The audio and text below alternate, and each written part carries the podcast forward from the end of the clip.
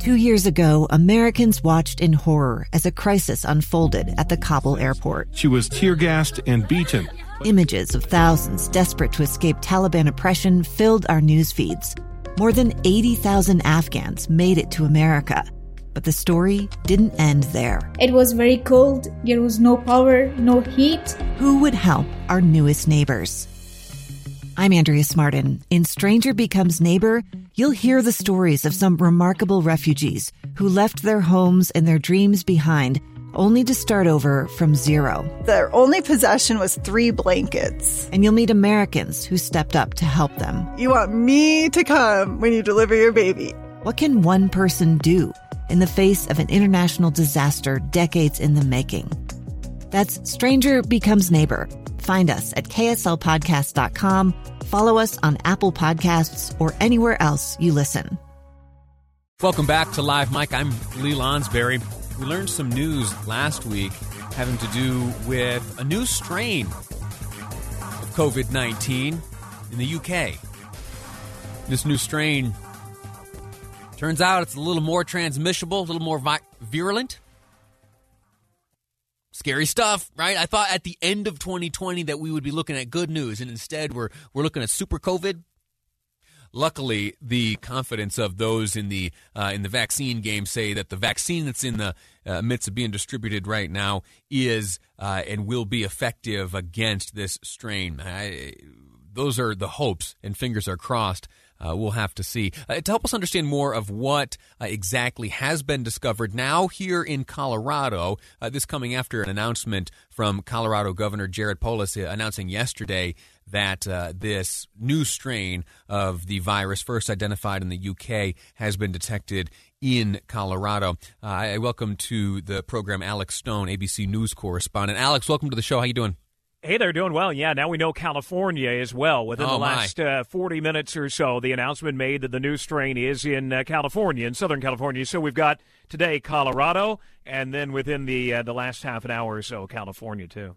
I, I noticed that during the announcement yesterday, uh, Governor of Colorado he stressed over and over the the point that while Colorado was the first state to detect uh, this new strain of the virus that his confidence was that it was far uh, wider spread. I guess with this California news, uh, his words proven to be true. What do we know about this strain? Yeah, well, and, and the belief is it probably goes well beyond Colorado and, and California. Sure. That, that, you know, just like early on in the pandemic, where once we was in the U.S. It had already been spreading in the U.S., it now appears. Same thing with this, that once we knew that there was a mutation in the U.K., that it was probably already in the U.S. and it's probably already been spreading undetected, and and we're only now finding it. You know, the big question has been Southern California, the just explosion in cases being seen today in California, 432 dead. 31,000 new cases today, and that's way down 31,000 compared to, to recent days.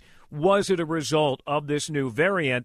And now that we know that the variant is in Southern California, it may go back to that. What we know is it is about, they believe, 70% more transmissible.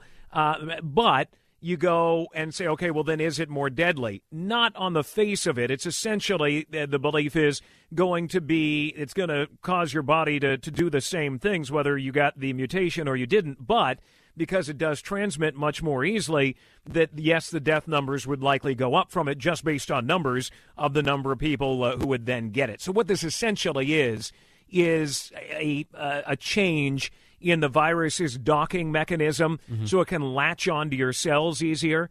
And the belief being that whether you've had COVID very recently, because you lose the antibodies relatively quickly, at least most people do over a couple of months. So if you've had it in the last couple of months, or if you get the vaccine, that those should still protect you from this mutation. Now, down the road, if it keeps mutating, which it probably will as it fights to, for, to survive, if it keeps mutating, that then we could be talking about something different. But the way it is right now, this mutation and, and the changes that, that are being seen, that the getting the vaccine should ward against this as well. But it is concerning now that it is definitely in the U.S. and at least two states, probably more. Sure.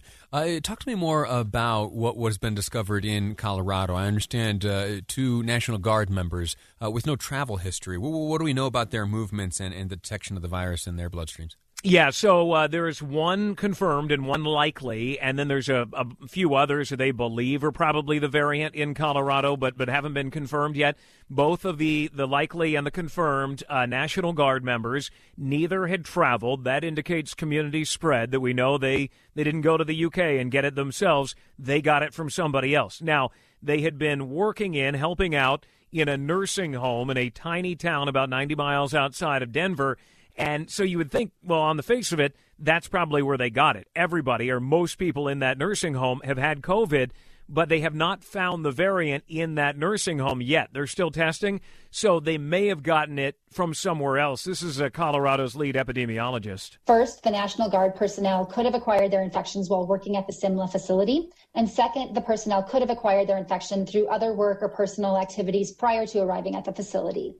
Neither of these cases has traveled internationally in the weeks prior to their illness. So far, that testing has indicated it did not come from the home, but they've still got some to do, so they, they may end up finding it there. But uh, it's, it's, a lot of contact tracing at this point. They want to know how prevalent in Colorado and in California, I mean, quite honestly, in Utah and everywhere else. Uh, how prevalent is sure. this variant now that we know it's here? And, and that's the work that's being done everywhere, but, but Colorado specifically. Uh, we know we first came became aware of this variant in the UK. It's now here, confirmed in the United States. Elsewhere in the world, where are we seeing it? Uh, yeah, well, the UK, obviously. Uh, there's another variant that is in uh, Africa that, uh, that that has slightly, at least my understanding of it is, slightly different mutation uh, going on there. Um, there have been some other cases of the, the UK strain, or I, I shouldn't even call it a a strain, but the, the UK mutation, the right. variant um, in other areas of Europe. You know, think back only about a week ago when other countries, France and others, were saying, you can't come here from the UK right now. They shut down the borders. But again, it was probably too late at that point that once it was detected in the UK, it was already in Europe. It was already in the US. So yeah, the, the genie's out of the bottle here now. And, and now we got to figure out where is it going to mutate from here? What impact is this really going to have? What does it mean for numbers? And is it responsible for what we're seeing in Southern California? And it, it may be, but they've got to figure that out now. Speaking with Alex Stone, ABC News correspondent, discussing a, a new coronavirus variant, which has now been detected not only in Colorado, but also California. First word came of its uh, discovery in the UK. It's making its way around the world right now. Uh, let me ask you this, Alex. Uh, the, the overarching attitude within the medical community right now is it one of nervous apprehension or optimism in the safeguards we have in place and the vaccine which is making its way through the population? You know, I I think that they, it's a little bit of both. You've got uh, overworked, uh, especially in certain areas of the country right now, overworked medical workers who they're scared about where this is going to go. Of especially after the the Christmas holiday and what are the numbers we're going to see. You know, when when you're talking about hundreds dead a day in in California and sixty thousand new cases, fifty three thousand daily. Not uh, today's numbers are a little bit lower than that on the the daily count, but in the last couple of days uh, that, that where do we go from here? That the hospitals can't handle it right now. Morgue trucks are parked outside. There are people being treated in in uh, the gift shops and in chapels and in hallways in the hospitals in in Southern California. So what if we now get that next bump? What are they going to do? And that's the the concern. But at the same time, the vaccine side of it does really offer some hope. It's going to be slow. That we're not going to be there right away. That's the problem. That short term, it's a lot of nervousness. Long term, very, very hopeful that we can get through this and come out the other side. Alex Stone, ABC News correspondent. Sir, thank you so much for your insight on this and the information you bring to the program today. You got it. Have a great day. You do the same. Uh, we're going to take a break right now. When we return to wrap up the program, I want to share with you some information we got today from the Utah Department of Health, specifically from Immunization Program Manager Rich Lakin. Uh, he talks about how things are going here in the state of Utah. Details on Utah's vaccine next on Live Mic. I'm Lee Lonsberry, and this is KSL News Radio. I'm Dave Cawley, investigative journalist and host of the podcast Cold. Don't miss Cold's new season 3, where I look into the unsolved disappearance of Sheree Warren, a woman last seen leaving her job at a Salt Lake City office in 1985. Police cast suspicion on Sheree's estranged husband and boyfriend, but never made any arrests or recovered Sheree's remains.